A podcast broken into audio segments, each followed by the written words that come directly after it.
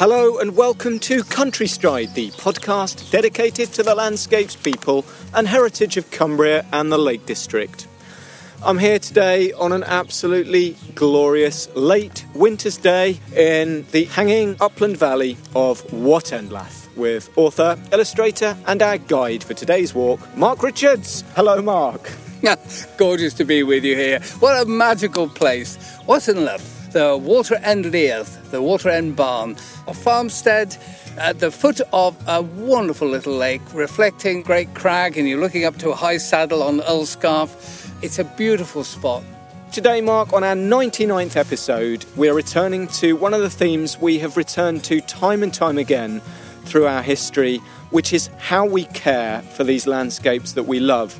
We've met some fabulous people in the past. Lee Schofield with his great work over at Haweswater, Danny Teasdale mixing farm heritage with biodiversity restoration in the Matterdale Valley. But today we're going to concentrate on what organisations like the National Trust, the Cumbria Wildlife Trust, can do together on a landscape scale, particularly in areas that are incredibly popular with tourists to manage these landscapes sensitively so they're still here with us, looking even better than they do today in 100 years' time.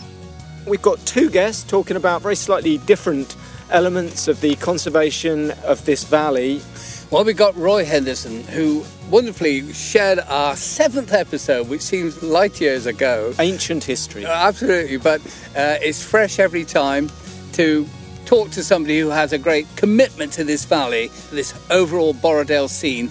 Roy has been connected with this area for, I don't know, 30 or 40 years. He's part of the fabric of this area. A second guest, we're going to meet up on the tops. We've got Sean from the Cumbria Wildlife Trust, who's been instrumental in a large area of peat bog restoration up on an area I think called the Pewits. Pewits. Pewits. Yeah, that lapwings. I remember walking along that ridgeline, High Tove ridgeline, ooh, first 20 years ago, and it was a horror show. Um, in fact, Wainwright noted it in his guides, didn't he? Armboth Fell in particular. It was an obstacle course going between peat hags, and that's all gone. Yeah. And it's wonderful and flourishing again. Interesting. Once upon a time, somebody did a bit of graffiti on the footpath sign here, long time ago. It used to say footbath to Armboth. very, very good. Okay, well, look, we don't want to hang around too long, even though it would be easy with this fabulous view. I can see Roy, he's over there by the outflow of the Tarn. Let's go and meet Roy and start today's Countrystride.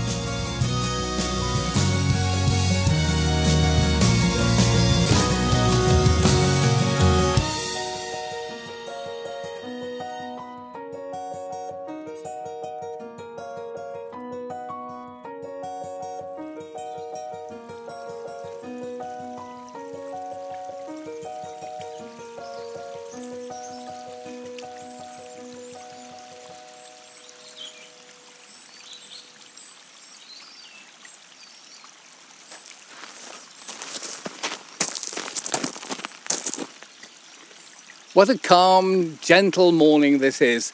Perhaps it's the last frost of this last winter. There's a warmth in the air and a lovely reflection on the stream which gently glides out of this tarn, which is uh, sort of symbiotic with the setting. And I'm in the company of a good friend of Countrystride, Roy Henderson, who I believe, Roy, you've been connected with the National Trust for rather a long time. Could you give us a little bit of a background to your association with the National Trust and this setting?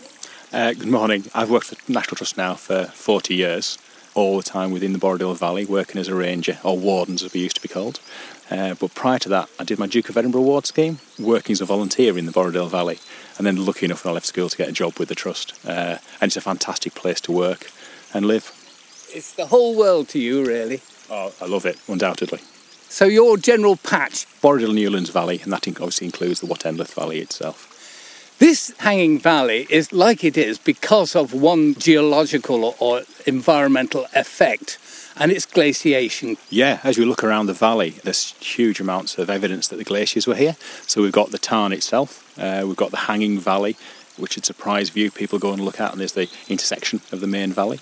Uh, we've got roche moutonnees throughout the whole valley, as you can see, the polished shiny rock, and then the plucking on the downward side. The glacier was moving to the north in this area and sweeping out from the central fells out towards the edges.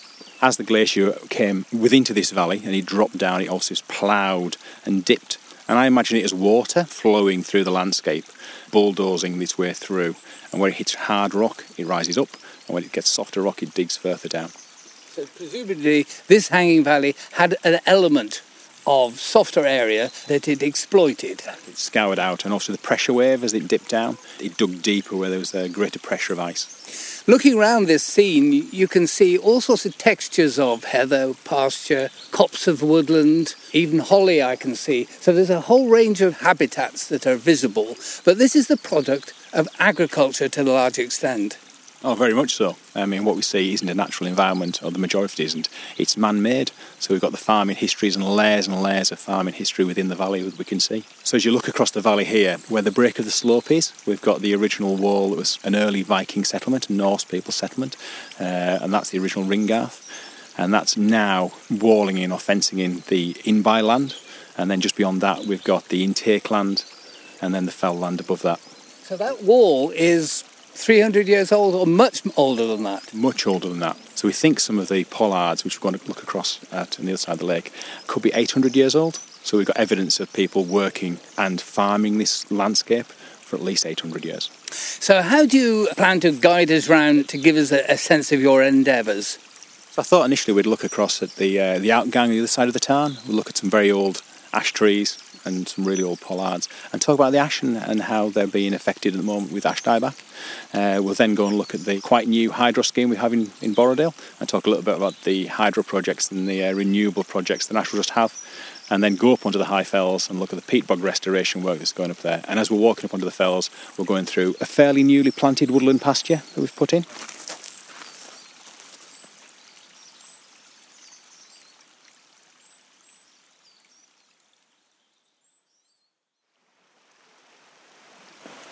There's this fabulous little bridge at the outflow of the lake, a lovely stone arched bridge with cobbling on it. And actually, my eyes as I come over are alerted to a single cobble.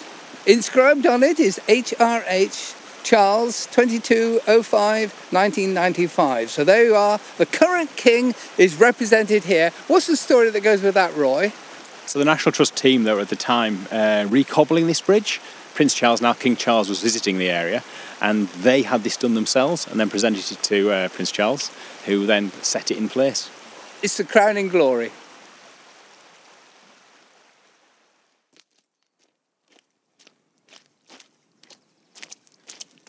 That's a fascinating track we've just been up and had a look at, which is the outgang, which leads up on towards Great Crag. One of the significant elements of this setting is the human travel and routes that are evident here. We've got various routes here, Roy. You can give us a bit of a story about the range of them. What's the outgang as that opening gambit? Yeah, we've got two outgangs in the what end of the valley, one on this side and one on the other side, and it's literally to drive the sheep out through so they're not going through into the intakes or the in-by land, so they can get them out onto the fell. On either side of the outgang, we've got these fantastic walls, dry stone walls, which allow the sheep to be driven through the landscape. And the other routes here, there's uh, the one that comes over Puddingstone Bank from Rosthwaite. What was the heritage of that route? So we've got a series of packhorse routes within the uh, Lake District as well, and that was one of the packhorse routes, and that then continues on up and over to uh, Thirlmere. Uh, we can see that across the other side of the valley. So predominantly, anything that was coming out of the upper part of Borrowdale was actually doing that traverse and then over High Tove. Yeah, so Fountains Abbey and Furness Abbey owned different parts of the valley, uh, different parts of the Borrowdale Valley, and it was split one way. And everything from uh, this side went towards Fountains Abbey in Yorkshire. The wool and the profits and the money would be going in that direction through the Packhorse system via Watendlath and then Thirlmere.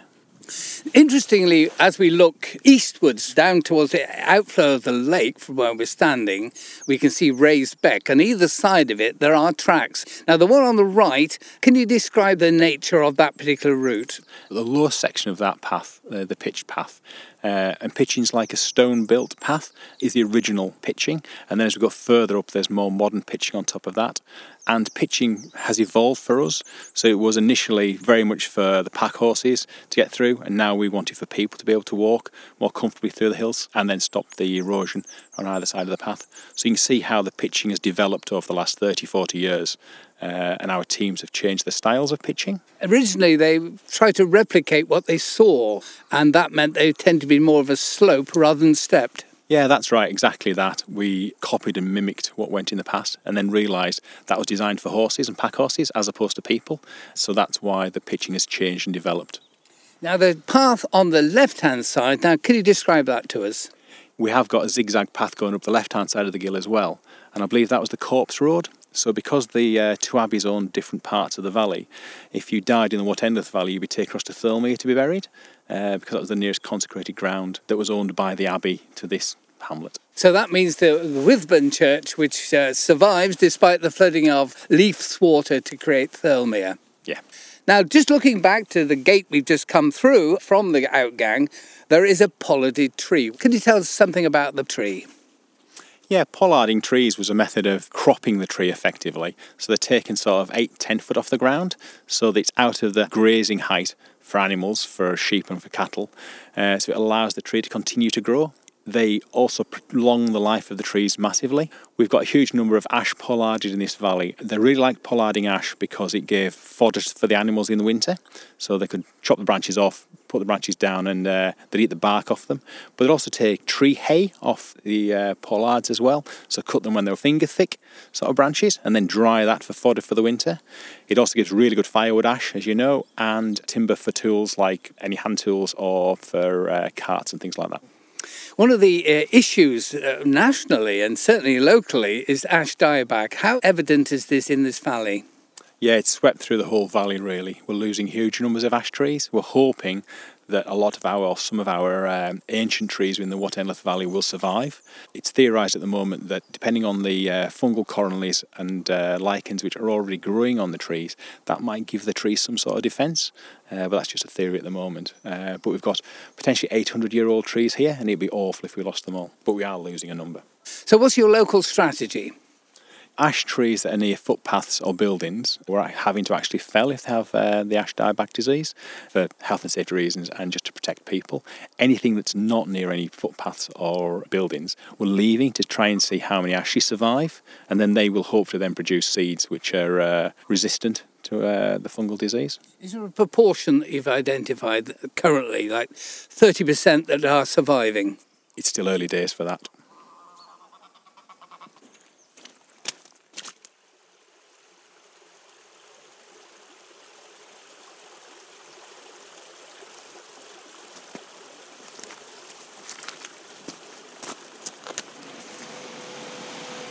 We slipped over the bridge, mingled with a few people who are coalescing on that spot, and we've come down the road a little way and stepped over a, wall stile and come down to visit a new element in the story of Watendlath. Very unobtrusive, despite what we can hear in the background, the sound.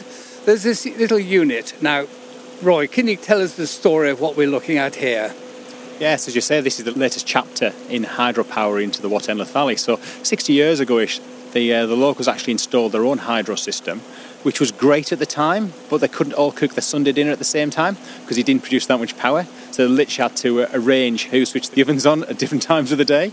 Then they got mains power, so the national grid was then brought into the valley in 78, which they thought was fantastic because they could all cook the Sunday dinner at the same time. And the hydro fell out of use. We've now reinstated it, put a brand new system in, which is putting power back into the national grid. And obviously, with uh, newer, more modern hydro systems, it's producing a lot more power than it ever used to. Right, I think I'll open this door. I can hear this humming. I'd like to see what's going on inside here. I'll open this door. And looking inside, I can see a red generator spinning round and a big pipe leading on the far side of it. And then there's a unit on the wall which has a figure on it. I'll just move over to have a look at the figure and it currently says 14 kilowatts. I'll close the door. Now, Roy, can you tell us what all that is about? Yes, at the moment it's only running at 14 kilowatts an hour. It can up to 70 kilowatts an hour, and this is the smallest power station we have in Borrowdale. Uh, we've got two others, Coombe which will produce 240 kilowatts an hour, and Honister, which will produce 100 kilowatts an hour.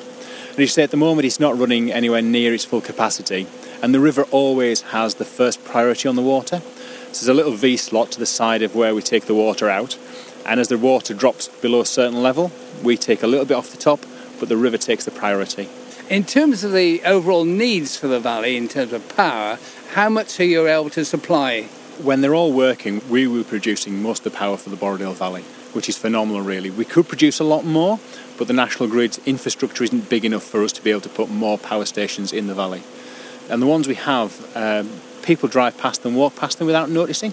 The majority of it's buried underground, the pipes are buried, there's a very small intake out the streams, and as you can see, lovely stone faced buildings so they fit very nicely within the landscape.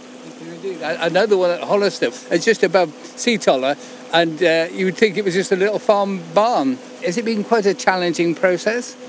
It's one of the jobs I've really enjoyed being involved with. It has had its challenging aspects. Talking to the locals, they were on board right from day one. They bought into it, they really appreciate the fact we're producing green energy which is being used locally. Every job has its challenges. Coombe working through some of the bedrock there, Borrowdale Volcanic's incredibly hard. So, yeah, the digger did have a quite a hard time going through some of the large boulders. Presumably, you've had to do certain uh, mitigations in this setting predominantly to sustain the fish levels here. Yeah, so the three we've installed in Borrowdale, the three hydro plants we've installed in Borrowdale, have got waterfalls below them, so they're fish blockers effectively, so we don't have migratory fish. So we haven't had to put fish ladders in next to them. If we had, we would have just put a fish ladder in next to them. In this area, to put the pipeline in, I had to fell six uh, large trees, but then we've taken that opportunity because we've opened the canopy up to put several hundred native trees in blackthorn, hawthorn, hazel, and some oak as well. And I planted them quite thickly, so we've got dense little pockets of trees growing up, which I'm really hoping will help the otters that are coming into the valley have little lie up halts, so somewhere nice and quiet that's fairly densely wooded, so the otters feel safe and just have a little rest spot. One of the interesting stories connected with this setting and the broader Borrowdale setting is the status of otters, their revival to this setting. So I believe that the otters were persecuted and shot out of Borrowdale between the First and the Second World War. And then we had foot and mouth, which was horrendous, but it gave the otters uh, an opportunity to get back into the valley. So it was so quiet, there was very few visitors, obviously, in the area. That's 22 years ago. They then bred in the valley, and they've been breeding in the valley since then. I was very enthusiastic at the time, and I went across to the Otter Trust and said, "What can I do to help the otters? Should I build artificial holds, artificial breeding holds?" And they said, "Leave them alone. The best thing you can do is don't go looking for them, don't go surveying them, leave them alone. The valley can cope with them and we'll be able to sustain them. Don't bother them because that's the worst thing you could possibly do. So, how many would you judge without disturbing them? how many are there in the valley now? I don't know, but there's definitely a family breeding on a regular basis. Uh, they're being seen throughout Derwentwater, and on the River Derwent, and they've been seen in the Watendlath Valley as well. But for such a large animal, they're just very, very good at hiding. One of the good things about the otters coming back is we did have mink in the valley prior to that, and mink were introduced, and they're obviously quite a uh, nasty invasive species that were killing a lot of ground nesting birds. And a female otter with young will not tolerate mink in her area, so they push them out. In terms of the uh, National Trust generally, what's their ambition for renewables? So we've already achieved our target to be 50% powered by green energy. We're working towards being 100% powered by green energy, and we've got a target date of 2030 for that. This week, we're actually having solar panels fitted to the roof of our office. So everything's still going in the right direction, and we're working very, very hard to hit our goals.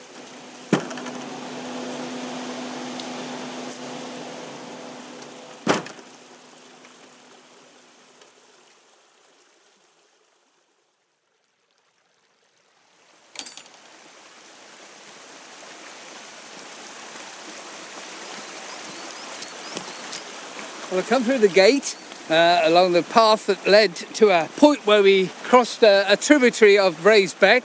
The uh, Axco's Beck itself runs through a, a heck, a hanging gate which stops debris and sheep getting through. And we come onto a paved bit of path, and ahead of us, up the steep bank, is evidence of tree planting of various sorts, and it looks pretty young growth at the moment. And Roy, I think you can give us a bit of a story behind what's going on here. It's erosion control. We're worried about the hillside slipping. It's obviously shown signs of slipping in the past, those deep runnels. So it's fenced off to actually hold the hill together. But the benefits of that are we've got new woodland planted in this area, we've got heather coming back in again, and you can see the difference between the heather inside and outside the fenced off area. It's been going now for about 10 years, and the vegetation has already changed massively. This will also help hold back water, which will help prevent flooding downstream. It'll hold back water so it's released more slowly, which will help keep the hydro running for longer. There's just layers and layers of just brilliant potential for this. Yeah, yeah. benefits in it. And uh, visually, far more texture to the setting. I love to see the clumps of heather, which will obviously just expand and expand. And uh, come August, uh, the slope will be a glorious purple, rather like Grange Fell behind us on Caffel side, Heather Knot, which are uh, uh, resplendent with heather. As you got the slope, you'll obviously get different sound effects from different bird life. Yeah, one of the things I do with the local school groups when I take them out is we stop in the woodlands and just listen to see how many birds and different noises we can hear. And then we stop out in the open fell or in a grazed pasture field and try and listen to the different noises. And you can hear yourself in the background. There's just loads of bird noise, there's loads of wildlife, there's loads of life. Whereas if it's grazed really heavily, we don't get those sort of noises, that sort of life. You can hear it now. Yeah, and that robin's singing his little heart out. What's the National Trust's approach to plastic or whatever form of tree guards? Yeah, we've taken large numbers of plastic tree guards out of the landscape, especially in this area, and we've moved completely away from using plastic tree guards. So the last uh, few trees I've put in with guards around them, we're using uh, sheep wool based guards. It's like compressed sheep's wool, so that when they fall apart and degrade, they just disappear into the landscape as they would naturally. Are they resilient to the elements? Yes, so far so good, and uh, there's obviously a lot of research gone into them. So yeah, I'm really hopeful. It saves us having to take the guards out of the landscape. It saves us putting plastic into the landscape. It's the way forward. Well, uh, we've had enough stationary conversation. I think we're due uh, a little bit of sweat as we approach the steep bank uh, heading towards High Tove. A nice pitch path to set us underway.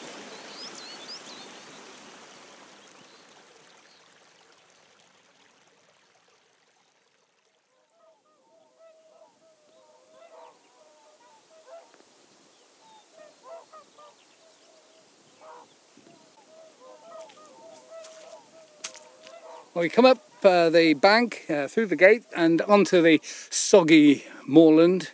Taking a pause to look back, our attention was highlighted by the sound of two deltas of geese flying north which maybe we picked up in the recording. We watched them in amazement before we started talking. They're heading towards the Solway generally from here. You can actually see through beyond Bothel Wind Farm to the Nith Valley. But the view from where I'm standing, uh, I can see towards High Raise and the pimple top of Pike Stickle and the very pronounced dark slope of Eagle Crag, and then round by Crinkle Crags, Bow Fell, Esk Pike, Glaramara, Lingmell, Great Gable, Pillar, Dale Head, High Spy, Crag Hill, Hopegill Head, Grisedale Pike, right the way through to Whinlatter. Wonderful view. Roy, this is your territory. Have you climbed any of the crags we can see? Yeah, just about everything you can see, actually. I want to say I've lived and worked here for 40 years, and this has been my playground, it's fantastic. Any days off, I can get out. I get out on the hills. Have you got a particular favourite crag? I really like Glaramara. The views from Glaramara are fantastic. It's relatively easy to get up. Uh, and it's normally quiet, so perhaps I shouldn't say I really like it and advertise it. you, have been up uh, Dove's Nest Crag and uh, Cam Crag on the other side. And I'm a climber as well, or I used to be. So yeah, I've done an awful lot of rock climbing in the valley as well. Brilliant! It's a fabulous setting. It's just a calm day at the moment. It's soggy underfoot though.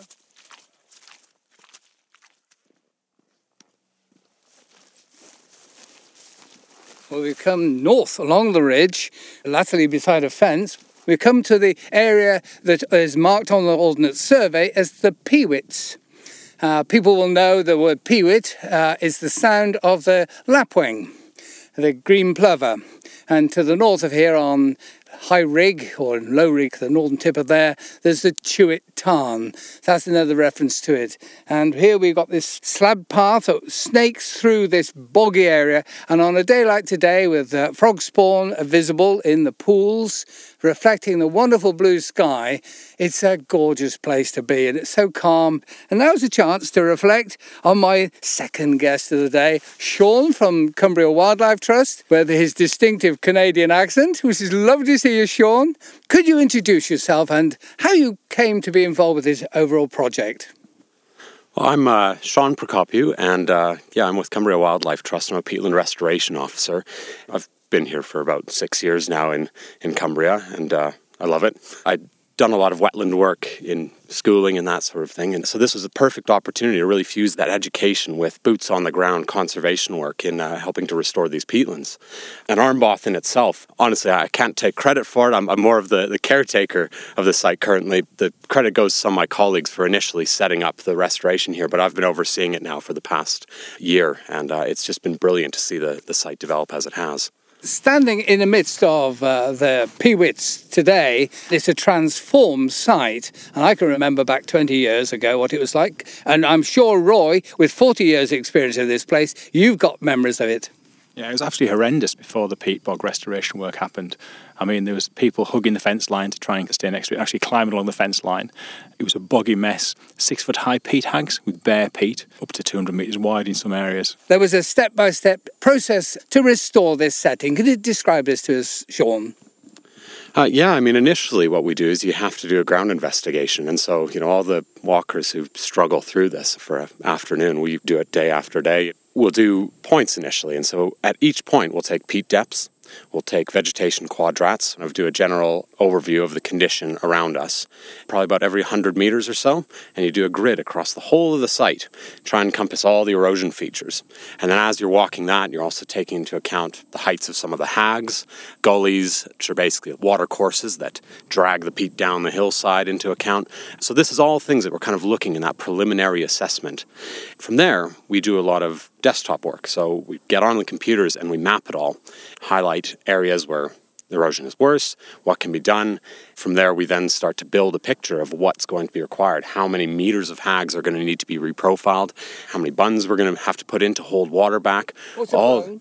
Oh, a bund. A bund is basically just like a, a peat dam they can come in really any size, but we build them to hold water up on the fell side.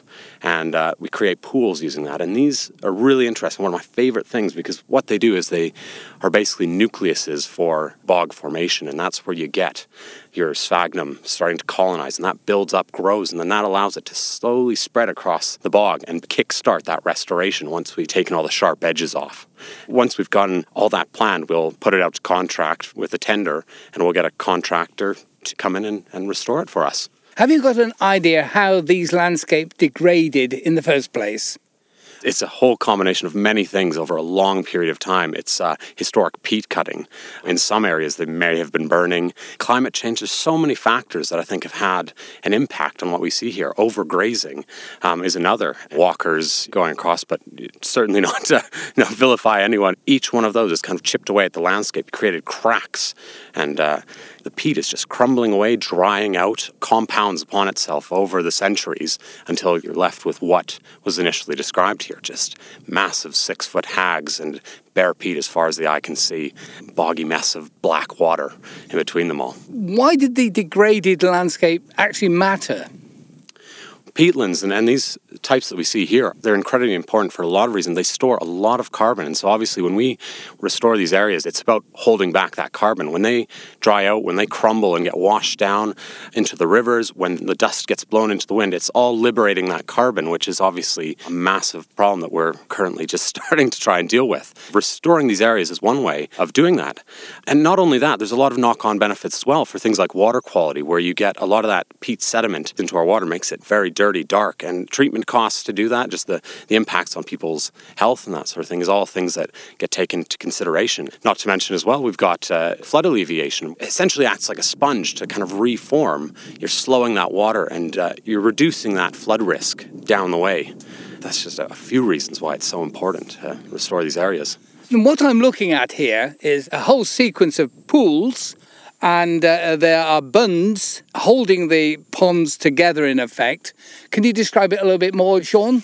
Yeah, so I mean, essentially what we initially had here is, is I think Roy previously mentioned, you've got these massive hags. So what you're seeing, all these little like hillocks almost that you see around you, these were once those hags. And so they've been reprofiled to a stable angle rather than calving off and all that peat being lost. It allows water to run off them without the same erosive effect.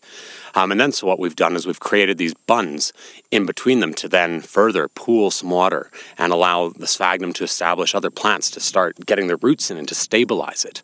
And then when you see some of the more artificial constructs that we've got, like the timber dams, uh, the stone, those slow the flow down to allow sediment to build up as well. So these would have been the areas where water was really flowing at probably quite a rapid pace, washing that peat. By putting these dams in, we're basically slowing that flow and we're allowing all that peat to drop out of suspension and remain on the fell side. Hopefully, eventually, you'll get the sphagnum to start to colonize those areas as well. How long does peat take to develop in depth? Really depends on your conditions, but generally, what we work on is about a millimeter a year in good conditions. So basically, you get a, a meter of peat is about a thousand years of deposition. What's the unusual characteristic of sphagnum moss? Oh, I mean, oh, I love sphagnum. Fa- fantastic plant. Um, it really is almost a bit of a, an ecosystem engineer. It's so perfectly adapted to these bog conditions. It it holds up to 28 times its own weight in water. What I was saying before about it, it acts like a sponge, really, and it's due to sphagnum. You get a lot of that water retention. It obviously grows in these really inhospitable kind of conditions for most other plants in doing so. It also engineers the environment too. So, you know, when we talk about peat, why it doesn't degrade, it's a lot of it is to do with enzymes that sphagnum produce that basically stops bacteria and decomposition from occurring, allows that buildup of the peat. And I assume there is only one sphagnum moss. Is that true? To the trained eye, there's dozens of species here in the UK alone.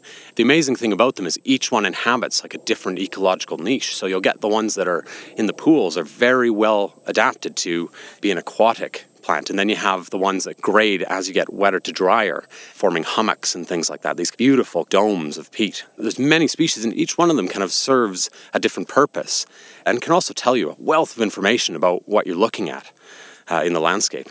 Could you give us a perspective on the sequence of plants that we can see here?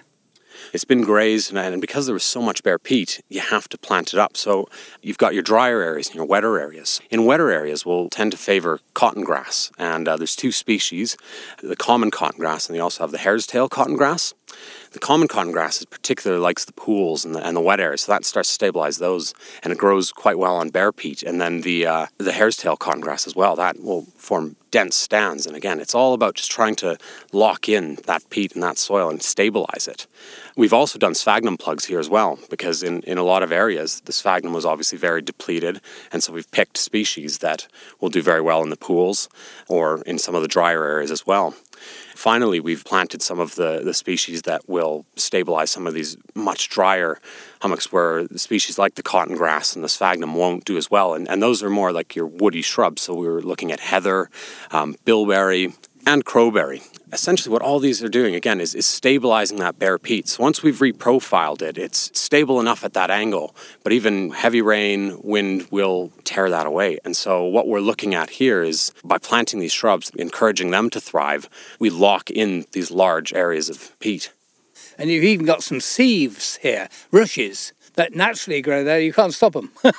and rushes are a really interesting one because they're very indicative of like nutrient enrichment. And so what's been happening is as we've been churning up the soil and peat and, and, and doing all that, it has liberated some nutrients. And so we will get these rushes. But once this community like establishes itself, once we get more of the pristine bog habitat, these they, they won't do so well.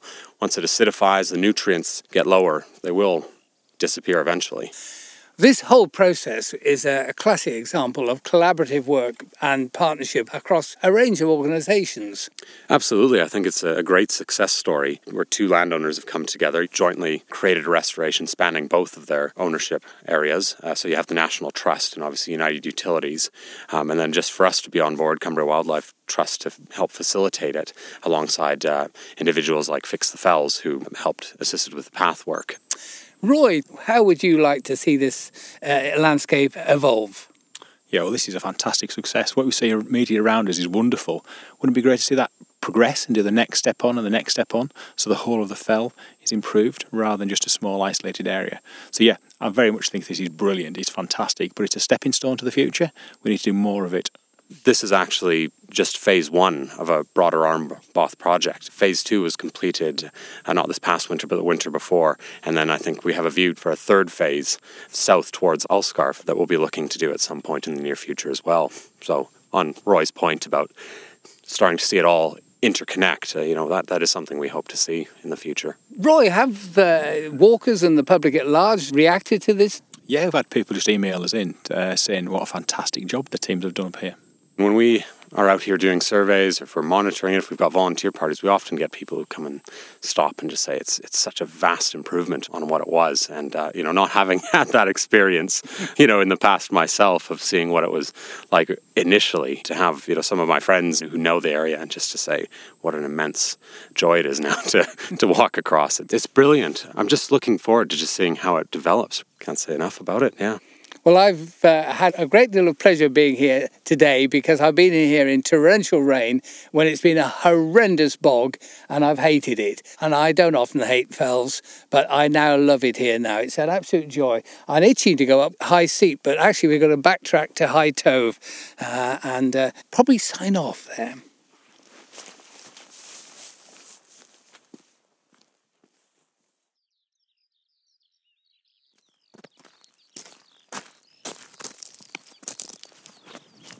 Well, we made our way back to the summit cairn on High Tove. The one curious thing about this summit is that the path from Watendlath went over to Armboth, the public footpath to Armboth. It's the only pass in the Lake District that actually goes over the summit of a fell rather than the col or a gap in the hills. So that's a quirk in itself. High Tove means the high tuft. Now, I've described the view looking west, but I can describe the view looking east because that is a stomping view in its own right, although far more intimate. Uh, you can see Blencathra to the north with its famous ridges. Then you've got the wonderful ridge line of the Helvellyn range from Clough Head, Great Dodd, Stybarrow Dodd, Watson's dog, of course. Watson's dog, Watson's Dodd, um, Raise, Whiteside, just see the top of Catster Helvellyn Lower Man, Helvellyn, Nethermost Pike, Dollywaggon Pike, or through to Seat Sandal and a bit of cloud shadow on the western slopes of Fairfield. Anyway, there's a great view for you. It's four years at least since we had the joy of being with you for the first time, Roy. You were then talking about retiring. We must be nearer that point, so this would be an apt time to do some quickfire questions to rekindle some of your memories. What was your first memory of the Lake District? Well, the first job I did within the Lake District as a volunteer for the National Trust was on Friars Crag, fencing out the sections down there to try and encourage the plants to grow and the trees to grow, and it's done really well. Have you got a particularly much loved viewpoint? Yeah, Friars Crag. I mean, I live quite close to Friars Crag and have a coffee down there most mornings, and it's just a wonderful place to just start the day. You are a lucky boy. have you got a particularly memorable walk you would like to share with listeners? The western shores of Derwentwater I love. It's really nice and quiet. It's quiet on the other side.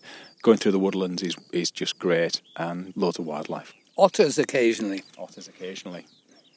When you go on a long walk, where does your mind wander? Oh, I just love being in the mountains and the fact that you, your mind can wander. I just love, love being in the hills. It's my happy place.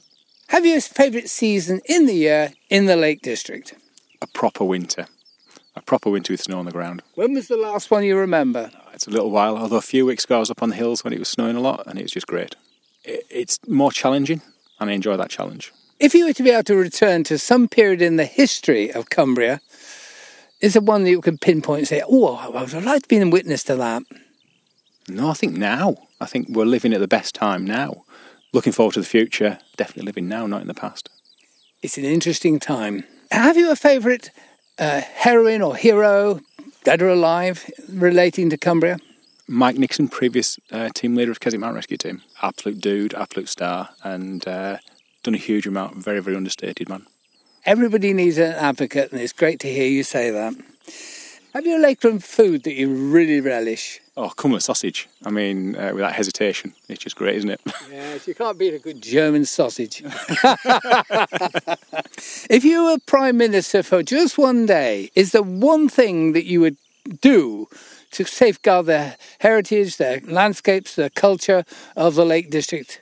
I think the biggest threat at the moment is climate change. It's a real threat. Uh, we don't know if we've fallen off the cliff yet, but we're heading definitely towards the cliff, and it, it needs to be taken incredibly seriously. For the Lake District, the lakes needs more money spent on visitor infrastructure, basic gates, stiles, bridges, toilets in the car parks, that sort of thing. We're getting huge numbers of visitors. We need to provide um, a world class service for them. So whether you're a national trust or national park, whichever organisation it is, it needs the money. That's right. Uh, would you describe as the unique quality and magic of the Lake District? Oh, I mean, I've travelled and climbed all over the world, and I always love coming back to the lakes. As you said, it's unique and it's very precious and it's very special. It's a combination of that man made landscape, but the wildness that's underneath.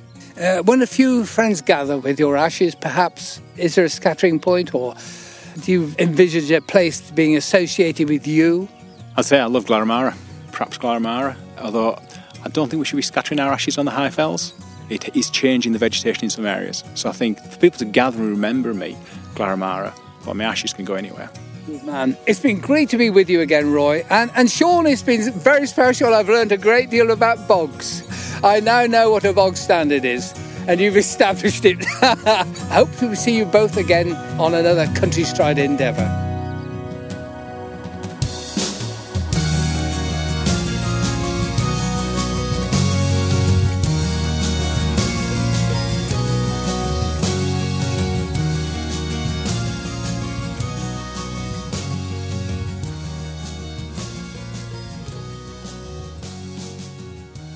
Journey's End, and we are just off the summit of High Tove. I've realised, Mike, that I can walk home from here, so I'm going to do that. Anyway, what a lovely day. I mean, wonderful to see these big blue skies.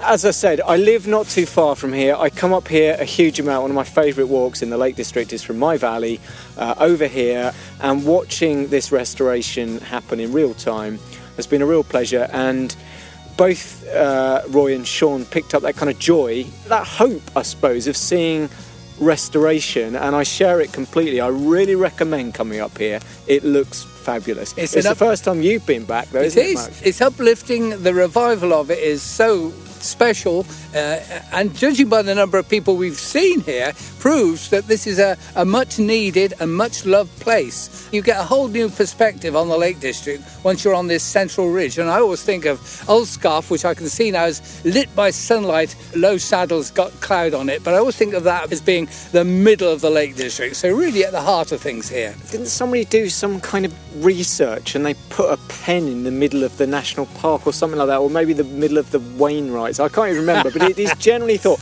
Armboth Fell, I think it was, Oh, I'm was the set, which of course we can see. I think. Yeah, we can see it Yeah, from here. it is, yeah. uh, it's an unsung hero in that terms. and also inspiration in the valley bottom as well that little hydro scheme one of three so few people know about what's happening here and the national trust is doing a really good job of this i don't think they talk about it loudly enough at all but there we go that's my uh, my little political comment but the thing that really fascinated me down there mark and i hadn't figured this at all before today was the corpse road the historic corpse road on the direct opposite side zigzagging up as the old pony track over to the valley that we can see now so Yes. over to uh, Wythburn They kept them apart, that's right, either side of Rays Beck. And of course, Rays Beck came up to uh, Pewits. I didn't realise that it was such an arterial route either. No it was busy it was a kind of uh, Birmingham of its day anyway we're uh, tying things up now Mark we're on episode number 99 it's lovely to finish this whole pre-century period with a, a, a lovely uplifting podcast It's good to be back on the fells as well. And it's yes, it's really nice to be on the fells. Number 100, we're on the fells again. So we're going up Helm Crag with uh, a selection of people. We've got Rob and Harriet Fraser. We've got Bill Birkett, Bill Birkett, local legend, and we have also Gordon Bamborough. Yeah, a gentleman who's celebrating his 90th birthday by climbing the fell with us as we celebrate our 100th, which will be absolutely fabulous. And we've also roped in a load of friends from across the years to talk about what the Lake District means to them. So I'm very much looking forward to that. Uh, our usual housekeeping if you'd like to support us, go to www.countrystride.co.uk. You can sign up for our newsletter there. You can gift us a small amount of money and or buy any one of our guidebooks. And we should say, Mark, that the new guide, the Ambleside Walking Companion, will be out in about two weeks' time. So, probably about a week after this podcast lands. It's brilliant. 16 walks in and around Ambleside. It's been great fun compiling it. Absolutely. We've had a blast, haven't we? So Yeah, and then uh, I'm moving on to the ground we're standing on now. That's true. Keswick Walking Companion begins as of now. Uh, anyway, that's it for us on this monumental 99th episode, which I've really enjoyed. It's been absolutely fabulous uh, on this wonderful day. I'm going to get an ice cream cone and put a flake into it. Are you? Celebrate the 99. Oh, right? Well, it's good to end this uh, period of time with a horrific pun. It wouldn't be quite the same without them, would it? we'll see you for number 100.